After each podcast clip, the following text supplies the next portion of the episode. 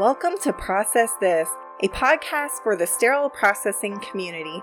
Isham invites you to log on, listen, and learn twice a month. Now it's time to process this with your host, clinical educator John Wood.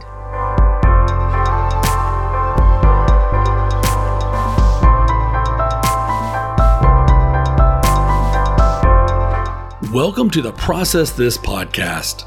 This is episode number forty-nine. Thanks for joining me today. Happy Sterile Processing Week to everyone. I hope you and your department are celebrating this week in style.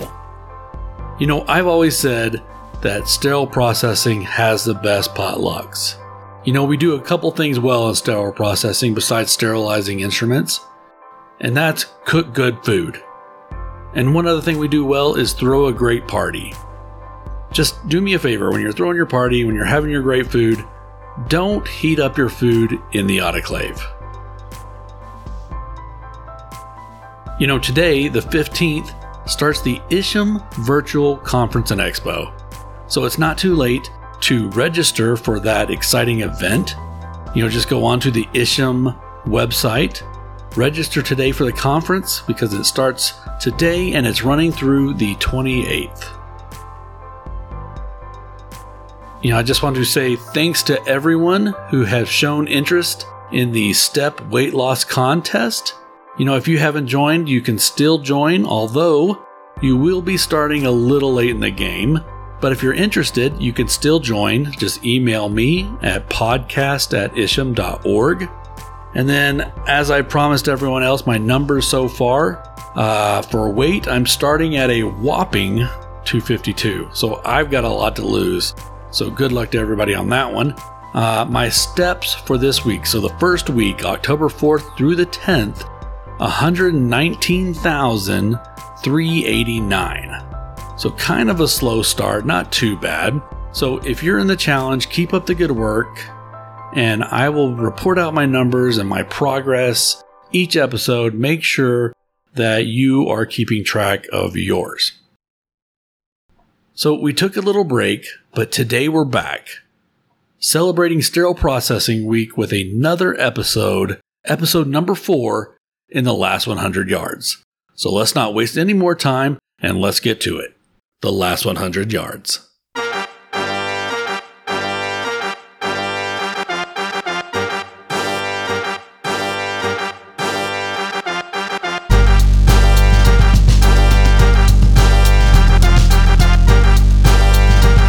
The Last one hundred yards is an experience like no other, an in-depth series that focuses on different issues and topics in ways we never have before from a three sixty perspective.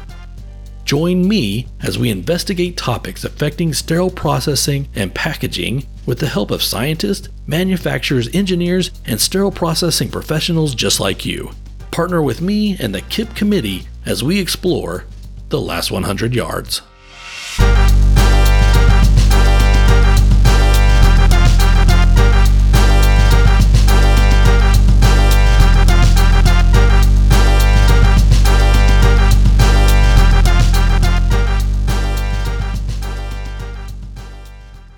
All right, so today we're back with the K I P committee, again, uh, the last one hundred yards, and today we're discussing event-related sterility. So let's start off with something that's familiar to folks working in the healthcare facilities, and that's talking about event-related sterility as we understand it in healthcare. Well, thanks, John. I could start this off. This is Sue Klasik with Isham, and event-related sterility is when we have a sterile package and it becomes contaminated. And so ways to contaminate that package are based on maybe handling, the way it's transported or stored. For instance, if a package comes out of a sterilizer and it's been dried off and I throw it over to, to Dave or Chris, the way that they can't catch it, the, the impact of that could immediately contaminate it. And that would be considered as an event. Also, events include, you know, if someone's taking a sterile package and maybe they're going to the cafeteria with it on their tray, that is an event. A puncture obviously is an event. Any fluids going on the package is definitely an event. Anything that would open that package any cause at all, thinking that the package has been compromised. And that could even occur in our sterile storage. If, for instance, we had an excessively high humidity, and that means that there would be a lot of moisture in the environment, that could actually affect the uh, packaging integrity. A package falling on the floor could also impact the integrity of the package, because we don't know what happens inside that package once it hits the floor. There's a lot of events that can cause um, the breach of this, the sterility of the package. We have to do all we can to maintain the sterility of the package. That's a great point, Sue. This is Dave DeGrossi. You know, this as opposed to, and where we came from historically, was that we would put a date on something and we would say, this is sterile until uh, a year from now. But we have to take into consideration that there could be events, as Sue defined, that could compromise that sterility. Yeah, I, I, this is Ralph uh, here. And I, I, I mean, you guys are really describing event sterility, event-related sterility really, really well. I think in my experience in dealing with users of sterile packaging, there often is a confusion at event relate amongst many that event-related sterility means indefinite shelf life. I think that's something that we've tried to help the industry understand, that in fact, event-related sterility does not mean indefinite shelf life. It means that if something happens before the shelf life has expired, that that event means that that package needs to be taken out of service. Again, if it's something that was sterilized by the healthcare facility, reprocessed, right? So um, it's really important to understand that something that's on the shelf can't be on the shelf longer than its stated shelf life. And event-related sterility doesn't mean indefinite shelf life. Do you guys come across that when you're dealing with, with your colleagues? I think that's great, Ralph. Um, that's a great point, because it's not something that you can just sort of declare, like, we're an event-related facility. You have to have good practices in place. You have to define what those events are. And it could be as simple as putting items on the shelf. We always have to practice what's called FIFO. First in is the first out. So if you don't have these good practices in, in place, you could be compromising the shelf life of that product. Hey, uh, Dave, I'm sorry. I'm going to use an old joke. There's FIFO and LIFO, right? And then yeah, there's another one. It's called it's called FISH. First in, still here. And those are the things that have been sitting on the shelf longer than than they probably should. And it's time to take them out of service or reprocess them or, or stop carrying that inventory. Yeah. They can go into the S P D museum, right? Of history. But, I, I, but you know, that does make me think exactly what you're talking about. But what makes me think about it, I, I maybe this is an oversimplification, but I often will say, you know, event-related, and you guys, again, described it really well. I always say time is an event, or elapsed time is an event. And that's the way to think of maybe an expiration date. If it's hit that expiration date, that's elapsed time. Or if your facility, um, you know, many facilities will say, hey, one year, no matter what it is, if it's been on the shelf for one year, we're going to reprocess it, or two years. I mean, I, uh, but if it's been sitting there for three, four, five years, then maybe it's fish. And so, right. That's a, nice, a new definition of fish. I never heard that one. But you're right that, you know, Ralph, if it's been sitting on the shelf that's long, it is time to take it down and to reprocess it. And some of the healthcare facilities, especially surgery, we have this mindset that there's a tray on the shelf. No one ever uses it, but just in case they do, we have it. And that shelf, that tray may end up sitting on the shelf for quite a while, and it could actually be years. I remember one of the facilities, we had a certain doctor's tray sitting on the shelf, and the doctor had left, and I kept saying, we got to get this thing taken down and reuse the instruments. And his favorite nurses said, no, he will be back. He never came back. And those are the, the types of dealings that we have to work through. Correct. I think that's so an important element of any good, robust um, sterile processing department is, unless it's trauma-related devices that we hopefully never use, because that's always a good day, why do you need something on the shelf for over a year? So that really go- gets into exactly. utilization. Yeah, I, yeah. Hi, this is Chris Panucci here. I, I think that brings up an interesting point that a lot of hospitals face or really need to take a look at is, what are your truly emergent sets? Like, what do you truly need to keep around for an emergency, and what what are you just hanging on to that you don't need, that you're just Correct. You find you're reprocessing it periodically all the time, and it's just never used. And maybe at that point, it's time to sit down with some key people and decide, do we really need this? Or, you know, how are we, how are we going to handle this? And Chris, we, as you know, Chris, we, we sometimes have what we call dead doctor instruments. You you say, who does this belong to? And they say, oh, that's Doctor X. And you say, well, does he still work here? No, he retired five years ago, and actually he passed away a year ago. So, you know, the instruments are still on the shelf, and, you know, nobody ever really looked at that utilization and said, do we really need it, you know? Exactly. The other thing, you know, in in uh, hospitals, we really do handle the, these packages a lot. Even when we clean the shelves, it's important to note that that could, re, you know, cause an event, because if we clean a shelf and we leave the shelf wet and we put the packages on it, packages are considered contaminated. So that too would be an an, an event. That's interesting, Sue. So if there, and this is Catherine. You're saying that if there is some sort of a, a cleaning fluid or some sort of solvent or something, that they that you all would consider that an event, and that those packages should be either reprocessed or replaced or thrown out? Oh, yeah, because you can't have fluid by sterile packages. Absolutely. And this is for not just stuff that you all would process internally, but this would be for goods purchased sterile? Both.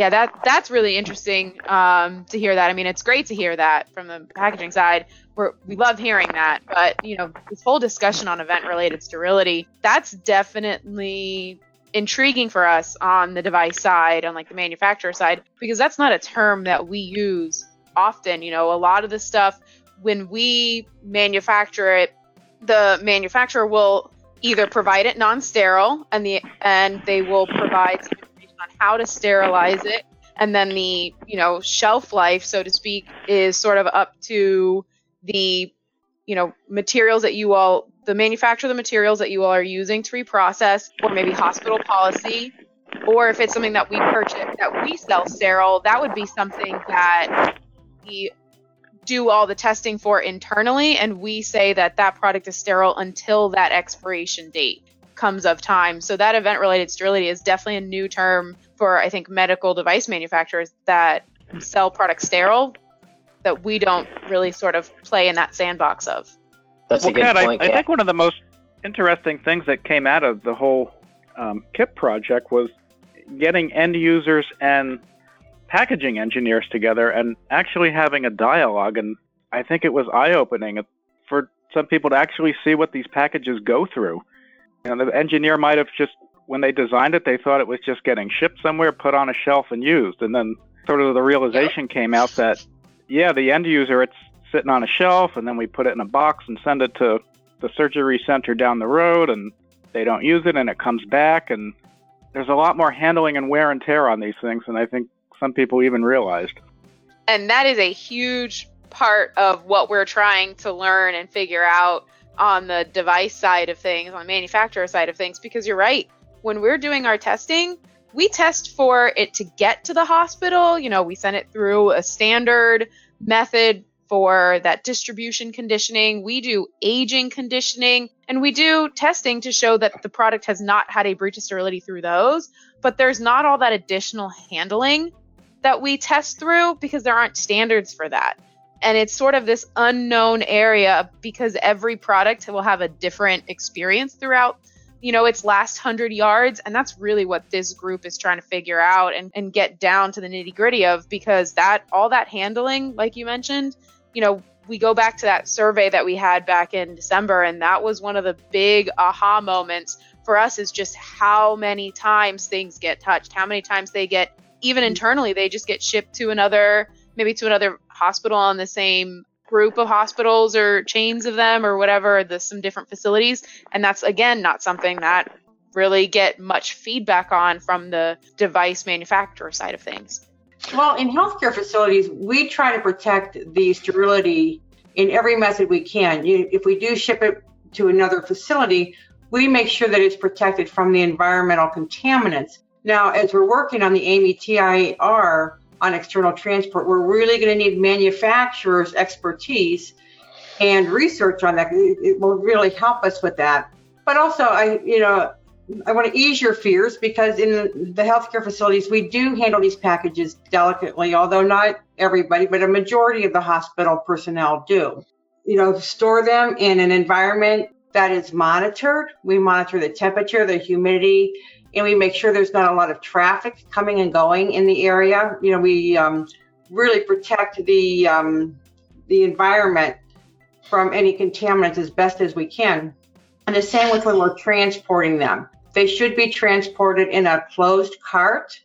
And if the if the um, supplies do go into an area that they shouldn't be, perhaps if an item goes into the decontamination room or even outside uncovered, uh, that's considered as a breach of sterility, and it needs to either be reprocessed, or if it, you know, a disposable item, we need to discard it.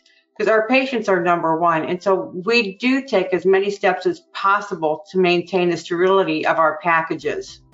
Um, I, just, I just want to pick up on one thing that Kat was saying, and then uh, because just to explain like a little more detail of the testing that the device manufacturer or the packaging manufacturer both are doing to simulate use. So, you know, there's accelerated aging, and we could talk about that some more later, but, and then there's real-time aging, and the purpose of the real-time aging in part is to also uh, have a physical challenge to the package. So, you know, and usually what that is, is it's it's a mock sterile processing area, or sterile storage area, I should say, with shelving, and and then the items are rotated, let's say monthly, on a periodic basis. But what we're not doing is modeling what's actually happening at the healthcare facility. There's not modeling stuff going on a case cart, going up to the O R, going back into the case cart, coming back down. I think that's I think that's some of what Kat was getting to, if I can just kind of yeah, highlight that. I, absolutely, and, and like you mentioned, that additional handling and that additional, um, I guess, life of that product, while it's not time, that's the that's what we're hoping to find out. What is really going on, so that we can better do our testing to sort of ease the minds of those in the healthcare facilities that, you know, yes, we should handle everything with care, but we really also have done a robust design and a robust validation on that, on those materials, that we know that ideally you don't stick it in your pocket, but maybe if something happens one day and it does accidentally fall in someone's pocket, it will still be okay to use, right? Right. And I'm, and it's I think it's important to note, just because in our in our conversation we had mentioned that in, in practice we we don't base it on a date when we do event related sterility. So in other words, we treat manufactured goods, we we put those to the test as far as if there's an event.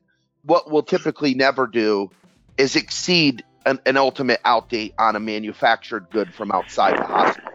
We, we never exceed those. We do we do consider that an event, to, to Ralph's point earlier. Yes. So, so guys, this is Austin. Um, when an event happens, what are some of the questions that go through your mind um, to think, should I throw this out or, or keep it and use it? Well, for me, it's would I use it on my loved one? So we all cringe when we when we hear somebody has uh, an item in their pocket, right? Or or something drops on the floor, right? And they pick it up and, and they go use it. So what is the thinking about why? What's the rationale of why we shouldn't use that? I think that's, you know, people want to know or be clear. Here's the clear reason why you shouldn't use it. You know, we say we don't use it, but why? Yeah, that's a great question. Um, you know, I think, Kat, in our day-to-day lives, we as packaging engineers think through this all the time. Um, Kat and Ralph were mentioning earlier that medical device manufacturers, or at least how our industry is thinking right now, really validate and design packaging up to the hospital dock. So it's almost like there's this invisible force field of um, how we do testing for what happens in the last one hundred yards. Furthermore, um, getting to that aseptic presentation of the sterile package into the sterile field. Um, so why? Um, it all comes down to risk. Like Sue said, would you put um, your potential, your loved one in potential harm or risk? So um, I think it probably comes down to healthcare-associated infections. Could any microorganisms be transferred into a small hole within the package? Um, could that get into for the patient into the sterile field and contaminate um, different parts of the procedures, um, things of that nature. And and Austin, this is Dave, you know, it, it is, it's a, you know, there's almost a mental decision tree that has to take place. And as as an independent consultant, when I go into a lot of facilities, I'll ask, you know, what is your, what is your policy? And they'll say, we're event related. But then it's just like a statement, like it, the, the policy is a statement, you know, we're an event related sterility uh, facility. And, you know, but then I see some really robust policies that might give examples like Sue and Chris and everyone mentioned earlier, like if it drops on the floor or if it's in an area where the temperature deviates. So it is really helpful to have a robust policy, not a statement. You have to have a policy and some examples. And I think this came up in our um, survey as well, that there's not a lot of training around this. You might get some initial training upon hire, you know, and then you're at the facility for ten, twenty years and, it, you know, event relay, our storage and packaging in this whole area is never really covered again. You know, so um, you really have to be, you know, it, there's different scenarios where, hey, I'm picking a case cart and it's for tomorrow, whereas there's a patient on the table. And that's really where critical thinking and using, you know, your team members around you to say, here's what happened. Here was this scenario. Is this a life and death situation? Um, you know, because it could vary. If if it's for tomorrow, we're going to, and you heard, you, the industry folks all heard us say this. We use the term when, when in doubt, throw it out, right, Austin? So um, absolutely. Whenever we mm-hmm. have time to reprocess, Uh, to Sue's point, and and uh, that a loved one, or do you want it used on you, you're going to reprocess it. But there are scenarios where the patient's on the table and it's it's critical, you know. Mm-hmm. And so it, I've heard a couple descriptions of what an event is. You know, lapsed time, or, or maybe a package dropping on the floor. Are there any other like um, key examples that that you guys see day in, day out? Well, if I looked under a sink and saw a sterile package, that is considered contaminated. Or on a windowsill, I would consider that contaminated. If the cafeteria, I would consider that contaminated. If I saw a package that was a couple packages with a rubber band around them, I would say that's just way too much compression there, and that pack, those packages are considered as contaminated. If it fell on the floor, Um, if it was in a dusty environment, maybe it was sitting somewhere in a sh- on a shelf and the shelf was very dusty, you know, that would be cause for concern. And we also have to take into account, you know, when it's open. But if it was in an environment that I thought, hmm, this environment probably has not been under, you know, a really good sterile environment, I would question it and pull it. And Sue, you brought up a lot of things there. So to kind of circle back on the question John had a little earlier too, was, you know, what is it that these events can really do to the packaging? So some of those things that you mentioned, like, yeah, the earlier, the fluid on, on the product, you know, on the package, you know, is that considered contaminated? Absolutely, it could be considered contaminated. Um, you know, one of those things is if there has been something else occurring to that product, there might be a pinhole or a channel and any of, and any, uh, you know, fluid or something could get into the pouch, or any microorganisms could get into the pouch through that, and that could cause a contamination. Uh, what does the fluid itself do to the packaging materials? Does that potentially cause any breakdown or degradation of the material? Uh, you mentioned that windowsill. U V light is notorious for, you know, sunlight and U V light is notorious for actually degrading materials. Tyvek is one of those that we know will degrade over time in presence of U V. So those kind of things can lead to those breaches of sterility that cause that, you know, event to really occur. If you have, and then another one you mentioned, the rubber bands, rubber bands, folding, things like that, that all will put strain on the polymer chains of those films as they're folded. And that can all cause an eventual pinhole or something to break down. So the reason that those events are there, and that, you know, we want to make sure that we're not using products after that, is because all of those events can cause some form of a breach of sterility. And then through that breach of sterility, it goes back to that risk of, can something migrate through that pinhole, that channel, or whatever it is? Can it migrate into the package and in and onto the product that would then somehow find its way to the sterile field and into the patient. Just wanted to ask him a question, Dave, because I think you, I, I, you know, I, I, I am a participant in A S T M uh, mm-hmm. F oh two, which is about packaging, but I am not a packaging engineer, not even close. But uh-huh. I'm just fascinated by what these guys do and the testing they do. Can you guys talk? And I was looking at Kat and Austin. You guys talk a little bit about what's a pinhole when you're testing, because I think we're so reliant upon visual inspection. We should be. I don't mean to minimize that. Yeah. But there's things that you know you're testing at things that might not even be easily visible. So I don't know if you guys could talk about that just real quick. That's a, that's a really good point, Austin. I'm glad you uh, transitioned us to this discussion topic. So maybe to calibrate everyone on the line, uh, we use limit of detection in a lot of our package integrity test methods. So for instance, for, for reference, a hair is about twenty-five microns. So one of the test methods we use is A S T M F eighteen eighty-six, which is uh, visual inspection for seal integrity of flexible packaging. So if you think about it, quite literally, somebody, if they're conducting this test method, would be looking at a, a pouch at the seal areas, looking for a seventy-five micron pinhole or defect. So think of that like three hairs, for instance. We also conduct a test method called uh, F twenty ninety-six, which is um, bubble emission testing for about two hundred fifty uh, microns as the limit of detection. So, you know, ten times ten hairs, right? Um, for that test method, what we do is we submerge a package underwater and inflate it with air to see if at a minimum test pressure, pressure that's established, do we see a stream of bubbles that would indicate there's a two hundred fifty micron defect.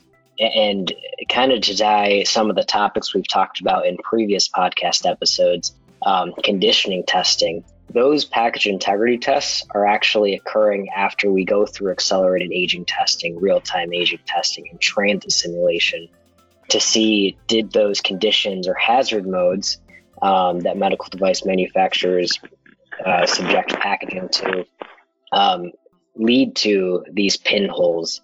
Um, and other defects we see in packaging, and, and Kat, um, step in, it, um, there's something to add here, is tears, rips, other things. Um, like imagine um, a foil bag. If you continuously crease it, you get what's called dead folding, which leads to very large and uh, gross defects in a package. Yeah, ab- absolutely. That continued um, strain along those folds, you can get those. And you can also get uh, what we call seal creeps or channels along the seal. So that's something that, you know, you may, something may drop and you have this large, and you have large, or, you know, I'm using air quotes on a podcast, I know, but, you know, this large uh, force that drops on it, and that product can actually wedge itself into the seal, and sort of that can cause some seal creep that could potentially lead to, you know, what would be, you know, an opening in the pouch. And we can see that too. And, you know, we even see sometimes we'll see delamination in materials. A lot of those films that we use are actually multi-layer. So while it's a clear film, it might actually have multiple layers, or like the foils, those can have layers in them. And through repeated exposure to Um, some of that folding, moisture, different different cleaning solvents and things like that, that can actually cause some of those layers to start pulling apart. I'm curious, do you also test for temperature and humidity? Yes, uh, we do that uh, during some, we'll do some of it during aging. Um, for accelerated aging, we typically are testing our, our packaging. It's not under humidity, but it's under temperatures up to sixty degrees Celsius, depending on what the product and the packaging can withstand. So we know that it can, you know, sit prolonged exposure to high temperatures. When we're doing our distribution conditioning, a lot of times what we'll also do is we'll do an environmental conditioning, and that we have the extremes that you would see during that transport, and we'll hold that for periods of time before we even get to that distribution portion of our condition. And we'll do the extremes of, you know, shipping in Alaska in the middle of February, or shipping in Florida at just about any time, super humid and hot, or, you know, Death Valley and it's fifty something, you know, degrees Celsius to one hundred and something degrees Fahrenheit, and it's, but it's arid. Yeah. so it's dry. So we'll do all of those conditionings even prior to doing any sort of a simulated shake, rattle, roll t- kind of test on it. Sure, which leads to the uh, other question of uh, vibration, you know, because we're putting these things on case carts and they're bouncing through the hallways, or, you know, as Sue mentioned, we're working on T I R one oh nine for off-site transportation. It's driving down the road in a truck. And, uh, you know, I know we're doing some studies as part of that T I R, but do you guys test for that as well, like vibration? Yeah, absolutely. It's part of our, uh, and I'll start dropping my standard numbers now too. It's part of A S T M D forty-one sixty-nine. Uh, that's that's our uh, conditioning one. We also have I S T A three A there. So there's a couple different ones, and they have multiple cycles. I think there's about two cycles uh, of different types of vibrations and different sequences that they do, and they'll mimic uh, freight or air vibrations, and they're about an hour in total. And, and not to take a, a step back and hop back um, in the conversation, Sue, when you were describing all the different uh, types of events, um, a question popped up in my mind. Um, you know, what are the, I guess, routine or anticipated storage condition or storage locations and conditions in a hospital? Um, it, it sounded like if it was anywhere else than that, it was considered an uh, event-related sterility breach. Well, it depends where it's at in the hospital. You know, hospitals are environmentally controlled, but there are places in the hospital that you just don't want your sterile packages. For example, you know, if somebody took a sterile package to the cafeteria or to the kitchen, or, you know, we would consider that not a good environment just because of what all is in there. If a package ended up in my decontam room, just because of the contaminants in there, that package is considered as uh, contaminated. In sterile storage, in many places throughout the facility, we monitor the temperature and the humidity, and we limit, you know, who could come into the area, just because we don't want that traffic that could create extra dust, you know, in the uh, environment. So, Sue, how often do packages actually make their way to the cafeteria? Rarely. Okay, good. Fortunately, not too often. Good. That's what we want to hear. Yes, yes. or, or how I guess often? If the cafeteria ran out of knives, you can get a surgical blade or something like that. Oh. Yeah. Or the cafeteria visits sterile processing. That's that's that's the flip side. Well, hi, this is this is Chris. Um, I think Sue brings up a good point about really looking at where these packages end up. I mean, the cafeteria aside, kind of what we see more nowadays is kind of hospitals and doctor's office all become part of these networks as you start seeing more and more procedures being done outside of the operating room. They're being done in doctor's offices and clinics, and you really have to look at that because sometimes these places might not be as controlled as the main hospital building if they're in, you know, some standalone offsite office practice. And that's great a great point. point. Yeah. Dave and I were on the same thought. Uh, Chris, how, I mean, have, Have you been exposed to many of those off- those um, offices or how they handle their, or in, anyone here, has anyone really seen how they're controlling their environments and stuff like that? Is it, does it vary that significantly, or do they not have to follow the same standards? Yeah, I mean, I think, uh, like I mentioned, and when I do these assessments, it always includes offsites and clinics, and, you know, even even within the main hospital building, there's the E R, there's X-ray, there's O B, labor and delivery. It varies all over the place. I've gone to areas, and as far as temp and humidity or, or um, controls, there really isn't much in place. It's it's wherever they can find space. It's usually in a patient room, inside of a cabinet. And then they might have a temperature gauge on the wall where they are monitoring it with a piece of paper on the um, on the wall, you know. And then you get to more more sophisticated areas that have a dedicated storage areas, and they use closed cabinets.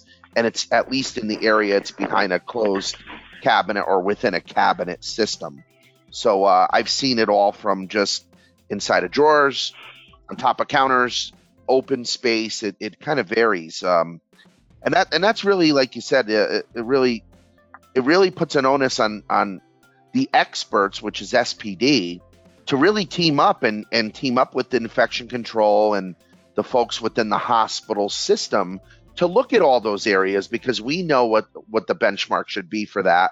Whereas these are just end users, and they're certainly not experts in sterile storage. But uh, it gets a little tricky, like Chris said, if if if it's a loose affiliation and that clinic is really not part of the hospital, then they're kind of rogue and on their own. So in a hospital system, you know, who who is, you know, the police, so to speak, um, that is watching out for event-related sterility incidences? I think I think that would be infection prevention. They they usually do rounding at least once a year. They'll go through these areas. Uh, mm-hmm. And a lot of facilities will do, they'll either bring someone in like myself, or internally they'll do audits uh, for to prepare for the accreditation bodies that are coming in. Interesting. So hospitals are accredited to um, like a almost like a quality system, like manufacturers are? Yeah, correct. I mean, Sue, you could speak to this as well, that, you know, uh, people sometimes say, oh, A A M I, A A M I is just guidelines, but those guidelines are how you obtain and maintain your accreditation. And without right. accreditation, you're not entitled to federal dollars. So forget about Medicare and Medicaid payments, you know, if you don't have your accreditation. So that's really where the teeth are, and, and where we say they're not just guidelines, right, Sue? Right, right. Yeah, when yeah. Joint Commission comes in, they know our sterilization standards, and they, you know, they act, they check to it. Austin, I, I would say it depends on the facility, really. Uh, some facilities have a quality person who goes and audits those different things and knows about that. But other facilities, you have a sterile processing personnel, they just stay in sterile processing. They didn't go to clinics, and they're not checking these other things. So it's a, it's usually about uh, resources and, you know, just their knowledge of what to look for. So I think it really varies from facility to facility. I don't think it's consistent, uh, practiced. Agree. Right. Yeah, it really does. The, the best systems I've seen are kind of more of a team approach, where you get some people from C S, I P, quality, when you kind of get them together to do some of these audits or walkarounds, because everybody kind of looks at it from their own point of view and has their own skill set. And if you can combine everybody, if you have the resources to do that, you're you're going to get a much better viewpoint of what's going on. Mm-hmm. And, and one of the other tools, I mean, ultimately, there's usually a quality or I P is responsible for this, but kind of to what Dave said, you you do see a lot more consultants going around, whether they're consultants that you hire, or a lot of companies do a pretty good job of kind of joint commission prep too, and as well, and sending people around if you request them to kind of give a second set of eyes on these things, because when you work in the facility, sometimes you see it every day, you're you kind of get used to the way things are, whereas somebody from the outside, it gives a fresh set of eyes and a different viewpoint. And Joint Joint Commission does check um, hiding places for packages. And I have seen where they've gone through numerous packages looking for an expiration date. I've seen them look under sinks for sterile packages. And I've actually seen some facilities that lock the doors under sinks so that packages don't ever end up there. So they, yes, they do check. Absolutely. So I want to kind of go back to this this question about time and event related. And I'm going to ask this because I, I get this question frequently. You know, Dave, I, I know you talked about uh, some facilities just have a blanket statement that says we're event related. Really, if there wasn't an expiration date on a material like your wrapping, how long could a package stay on a shelf if there were ideal conditions? Well, I think the answer to that would be, number one, what what does that, how does that facility, how did that team define their policy? What did they come up with? Because I do see some facilities that have event-related sterility, yet they say anything after a year is going to be inspected or reprocessed. And then I see other facilities that, that they have no date, that as long as there's not an event, it's indefinite shelf life. It literally can be almost till um, infinity, you know, so uh, that really I mean, depends on, on how the facility is, is defining it in the policy. Yeah, and I've seen in some cases where the packaging manufacturer actually has a date as to how long that the packaging has been validated for sterility maintenance. And Ralph, you had brought up some really good points about those dates. Yeah, Ralph, you, Ralph, you talked about uh, the testing that you guys do uh, for, you know, in-house testing for that shelf. Can you kind of talk about that a little bit more? Yeah, sure. And, and again, I am talking about packaging that's then going to be used by the healthcare facility to to uh, create their own uh, sterile package, right? I'm not talking about uh, devices that are delivered sterile to the facility, but uh, manufacturers of, of that kind of packaging, first of all, have to validate the shelf life of the packaging before it's used. So, and this, this, I, and I understand why it causes confusion all the time. So, so packaging will have a date, one date, which is okay, the use by date, and and that means it's been tested. Let's say it's it's it's been sitting on the shelf or in the supply chain or whatever. It left the, the manufacturing facility, and it's one year, two years, three years, whatever it is after the date of manufacture. That packaging needs to be used as a sterile barrier. Uh, go through a sterilization process prior to that date, uh, the expiration of that date. So that's, and, and as a manufacturer of those products, the manufacturer has to validate then the sterile barrier system, their product being used as a sterile barrier system, when that packaging has reached that date. So you have to test actually at time zero, time endpoint, let's say it's three years, and then some time point or points in between to demonstrate and validate that indeed your packaging can be used at any of those time points within the that use by date. So um, so that's one thing. And then and then there's testing that's being done, the validation that's being done, which really what we were talking about before. Okay, now it's been sterilized. Now it's sitting on the shelf. Uh, how long has it been validated that it's still a sterile sterile barrier? And different manufacturers, it, it, it's all over the ball, ballpark, it really is. Uh, but whatever that is, that's the extent to which the manufacturer has tested.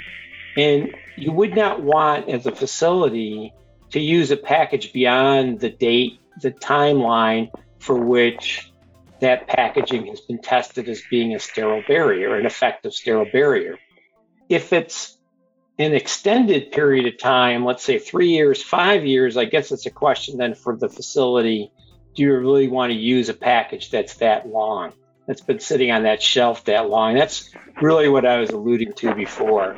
Um, you know, in a lot of facilities, Dave alluded to this, they'll say one year or two years, and then that's it. So they're event related. I, I actually, I mean, this is how I'm thinking, maybe Dave, Sue, Chris, you could, everybody's event related when you get right down to it, because an event in fact happens to that package, it should be pulled out of service, right? I think we all sure. agree with that. I think it's sure. this misunderstanding or lack of complete understanding that event related does not mean indefinite shelf life. Mm-hmm. So I don't know right. if I've clarified it or confused no, it. No, no, I, but, I think that's and, great. And Ralph, that's what I was I, getting to, really. I think that it, it, the the waters can get further muddied, I think, with the way that uh, sterility maintenance systems uh, go through five ten K validation testing with the F D A, because whether you used an internal lab or an external lab like Nelson or um, High Power, for example, if you only did testing for forty-eight hours, let's just say, um, or six months or one year, if that's all that you tested for, that doesn't necessarily mean that the product can't go beyond that forty-eight hour period. So there, there's some products on the market that that's all, the, the date that the manufacturer is giving you is what they tested for. Then there's other products, uh, and Kat mentioned this earlier, like a peel, uh, paper plastic peel pouch, where maybe they actually did real life studies that showed maybe it degrades over a, a course of one year. So on the one hand, you have, you know, what did you test for? And maybe the pro- maybe the product can stay sterile for twenty years on the shelf, but the company only did the test data for forty-eight hours or for six months or for one year. And then you have another bucket, if you will, of products that people might have tested the materials and they show degradation, and that it can't maintain the sterility for that long. So I think that's that also muddies the waters a little bit, you know? Yeah, well, you know, yeah, or we can go into the weeds, but usually the use by date actually has to do with typically the material, whether that the that the package is made from, and I'm including, let's say, in the self-seal category, we're talking about the adhesive that's used. So that is often a limiting a limitation factor. So here's the reality of, so so as a manufacturer, you cannot claim beyond what you've tested, uh, or you will eventually be visited by our friends at the F D A, and you will have a problem, okay? So you can't, in your label, you can't claim beyond what you've tested. So that's a really important consideration then as a healthcare facility is, okay, you don't really, you know, again, you don't want to be using something beyond what the manufacturer's validated. Mm-hmm.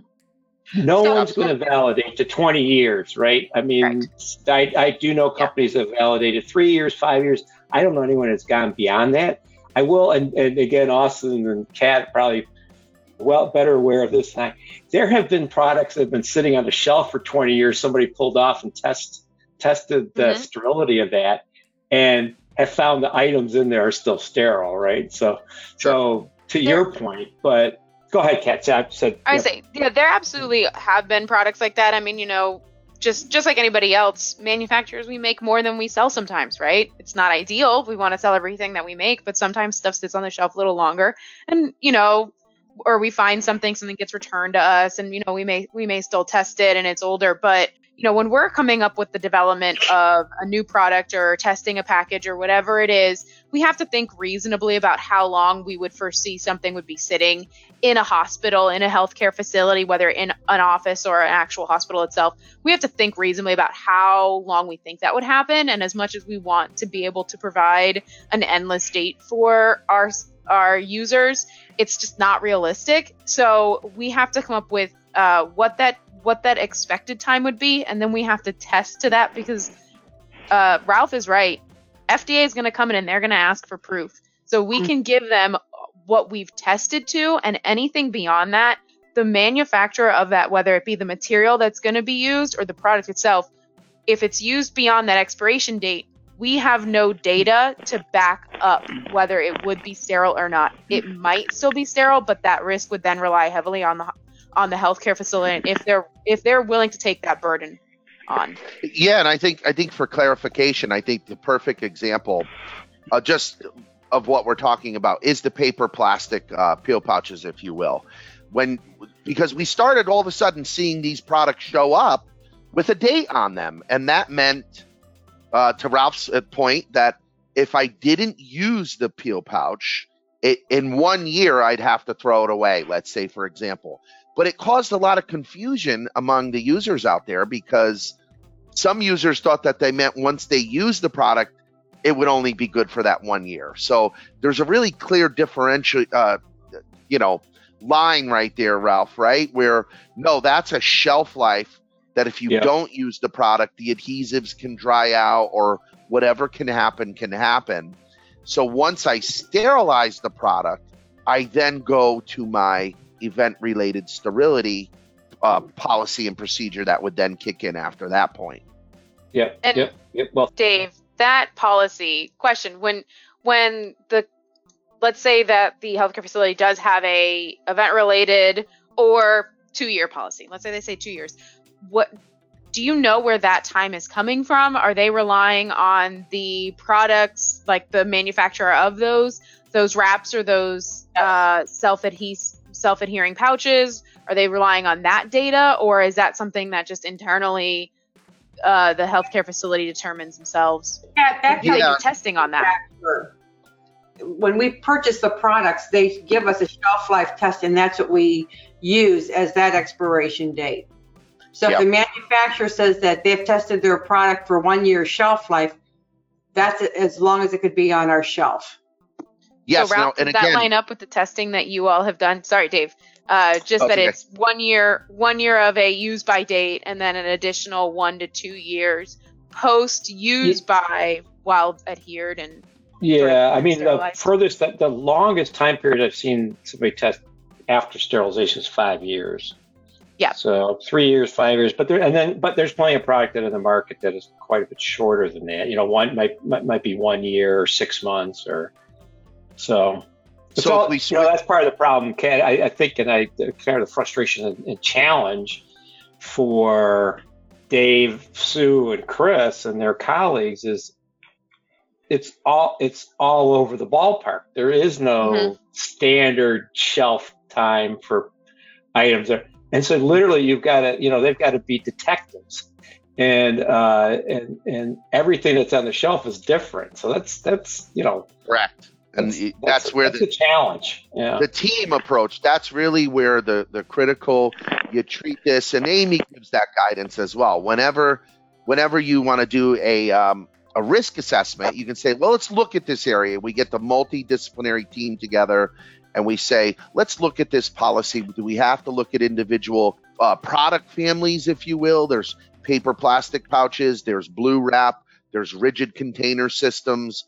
Do we have to drill down and, you know, look at what those uh, dates are? And we typically do. Um, you know, there's a, a blue wrap uh, manufacturer that right in their I F U encourages you. It says, we did testing up to one year post-sterilization for shelf life, but then they actually say, after that point, you refer to your own hospital policy, and then they even cite the section in A A M I that talks about event-related sterility maintenance. So they almost encourage you to say, hey, we only tested up to one year, but if you want to go beyond one year, there's there's uh, use your hospital policy, and then they're they're sh- showing you the section in A A M I that uh, so this is where, like you said, as a user, it gets really it gets it gets confusing, and you should never make these decisions in a vacuum. You could always use, like Chris said earlier, it's great when you have quality,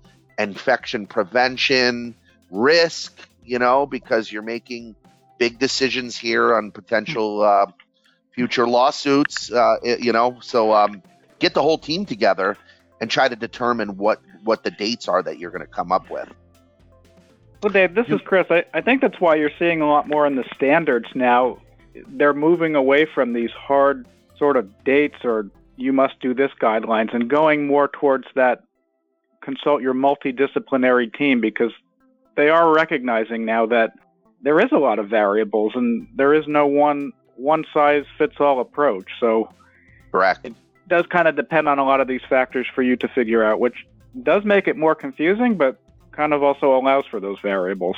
Great point, Chris. It's so the, so it's not so much here's your answer, it's here's the tools and the how to to get to your answer, right? Like S T ninety, putting quality management systems in place, and you know, and how to make these little decisions and not do them in a bubble, right? Yeah, exactly. Yeah, and the manufacturer's date is also considered as an event. So if the manufacturer's only tested for a year, then that would be an event. I'm just curious, um, with manufacturers, so you test for the temperature, the humidity, you also test for the vibrations. What else do you test? That um, sort of what we're calling the distribution conditioning, that has a series of, it's like four, like six of them, depending on what um, the manufacturer determines as their typical distribution channel. But there's what we're calling, what they call handling. So that is typically the handling of the product in its shipping container, that, you know, brown cardboard container that gets shipped to the from the distribution center to the hospital. And that'll what the handling is typically for, like what FedEx and U P S and, and they would do, um, where they're picking it up, they're throwing it on. Oh, and that's what it's trying to simulate. They're throwing it on a conveyor belt, they're putting it in the back of the truck, and then you get a vibration sequence that will do, um, you know, vibrations that you would see in the truck. Then you also get Uh, and some of that will be loose load or strapped down so that it doesn't move around as much, but it's still vibrating. Um, we also get a compression test that typically happens. So when it's on a truck or it's in a plane, product is being stacked on top of that shipper. Uh, then we'll get another cycle typically of a vibration and another handling cycle where it's, you know, being dropped to see from different heights depending on the weight of the product. uh, you know, what sort of force of impact is going on. And then there's a couple other ones that, that will go in there depending on the design of the package. If it's a, what we're calling a breathable package, which has Tyvek to some extent, Tyvek or paper or something, something that allows it to breathe, then there, then it doesn't get this additional high altitude, low pressure. I guess it's technically low, low pressure, high altitude. Um, that that's another sequence that wouldn't be done if it's Tyvek, but if it's not, if it's, you know, a totally foil or a totally film pouch, then we will apply a low pressure uh, test, and it'll last for about an hour. And that is essentially to see if, when it's going up in altitude, does the air inside of it expand and cause a burst of some sort? Um, that's one of those. And another one, depending on the strength of the material of the shipper, we also will do like a, a concentrated impact. And that's where they take a one pound dart and they'll actually drop it on the shipper to see if, and that to see if there's any sort of like puncturing through the shipping container onto the product that would cause a pinhole and that pretty, or some sort of breach. And that simulates, you know, when, as much as we like to think that FedEx and U P S and all these companies, these shipping companies are handling our products with care because it says fragile, they don't, they aren't always. Um, shocking, I know, they aren't always. And stuff gets thrown and stuff gets, you know, dropped on top of your products that you, that are being shipped. So that's why we also do this concentrated impact test. So there's a there's a couple different sequences, and um, Austin can probably explain some more on any of the other ones, or if there's other ones. Hey, Kat, that's been one of the great things about COVID is working it from home and watching uh, Amazon deliver uh, product to the doorstep. I have seen products left behind a car. You just what? Don't even realize it. Yeah. My contacts were left behind a car. Oh, no. And my husband kind of ran over them. Luckily, they were still good, oh, no. good packaging. Oh, sounds oh. like an event. That's an event. You know, that does. And you know what? I studied them, so I guess that's on me. Hey, Kat, hey, Kat I, I got a question for you, Kat. Um, yeah. When you're doing when you're doing this testing, mm-hmm. does it kind of depend on what you're testing for, or do you do the tests on these packaging materials as they would be shipped in their secondary and tertiary outer packaging? As they or would they, be shipped. As they would be shipped, okay. Mm-hmm. Yep, and that's part of what, you know, Austin kind of alluded to it. It's like this invisible wall that we test to, and it's like right up to the dock to the healthcare facility. So we do a lot of our testing, or a majority of our testing, as it would be shipped. And a lot of times when we're shipping it, we've got, you know, protective inserts or other protective, you know, Correct. barriers in there that may not, that are likely not present as it's sitting in the in the healthcare facility. But we test up until that point, and then we do a couple tests like toward the end to show like aseptic presentation is still possible and things like that. But there's that whole bit in the middle that's sort of like a a gap, so to speak, at the moment. And Kat and Chris, that's a, a great, great, great uh, point to be made, that that's why the K I P group is so important, and this last hundred yards, and it even yeah. transfers over to the the new T I R one oh nine that's being developed, because mm-hmm. what happens is then we then users then strip away all that beautiful packaging that you guys put surrounded that mm-hmm. product with, and we either send it up and down the operating room elevator uh, fifty times, you know, or worst case scenario, we uncrate it, put it on our shelf, an off-site clinic asks for it, or a surgical center, and then we're transporting it over the road. Could almost be similar conditions, maybe not by air, but mm-hmm. certainly, like you said, it could be Alaska or it could be Texas, but we're shipping this stuff over the road to these off-site processing centers, and um, it certainly doesn't have anywhere near the uh, packaging that you guys put around it. So uh, that's why we're kind of have these groups together, and that's why it's important that um, it's great to be part of this team to be able to explore that. Absolutely. So, Chris, when you when you heard the response to your question there, um, was it shocking? Was it kind of uh, you thought that was going to be the answer? A little bit, but I, I think it just goes back to why it's important to have these these kind of groups, because, yeah, I mean, the manufacturer is testing their product to be shipped as they would ship it out of their warehouse.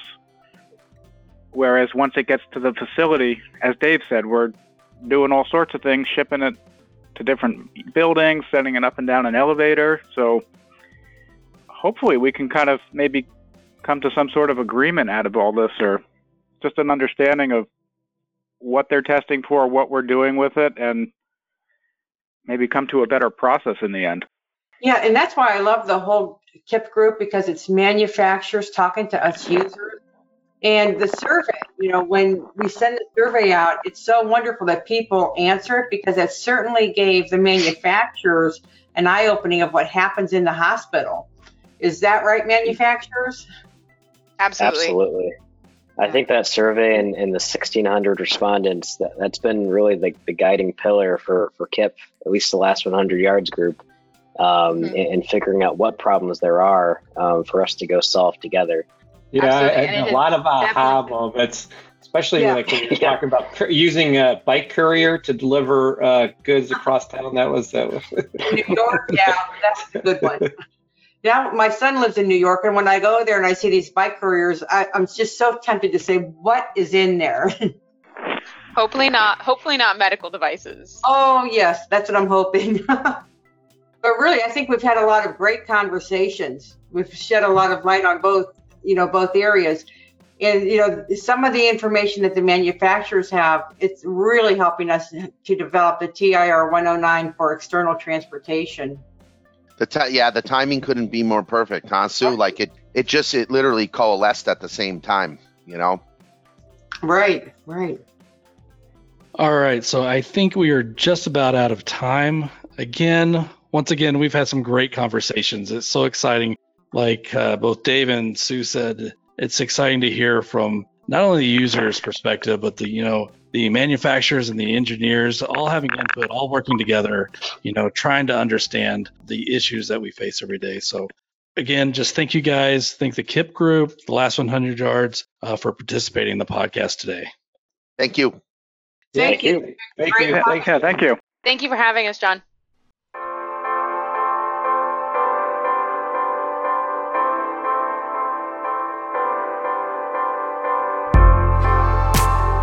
So thanks again to everybody on the K I P committee and the last one hundred yards. Isham Nation, episode forty-nine is in the books. Thanks for listening to the show.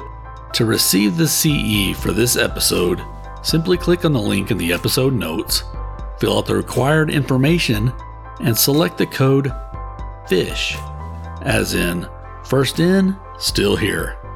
Again, the code for this episode is FISH.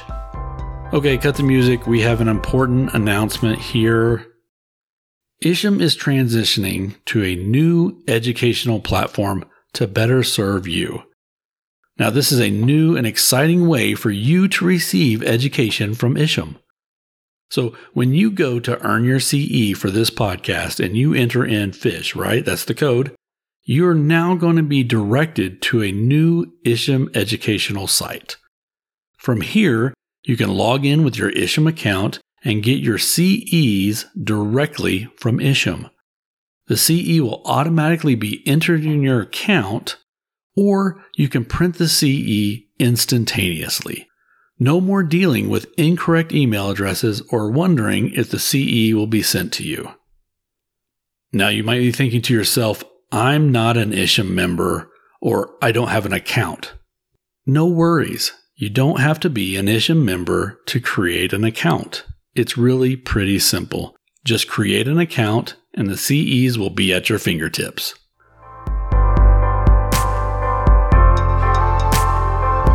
Remember, keep an ear out for the next episode always on the first and fifteenth of every month. Each episode's on demand, so when you're ready for us, we'll be there for you. As always, stay classy and we'll see you next time.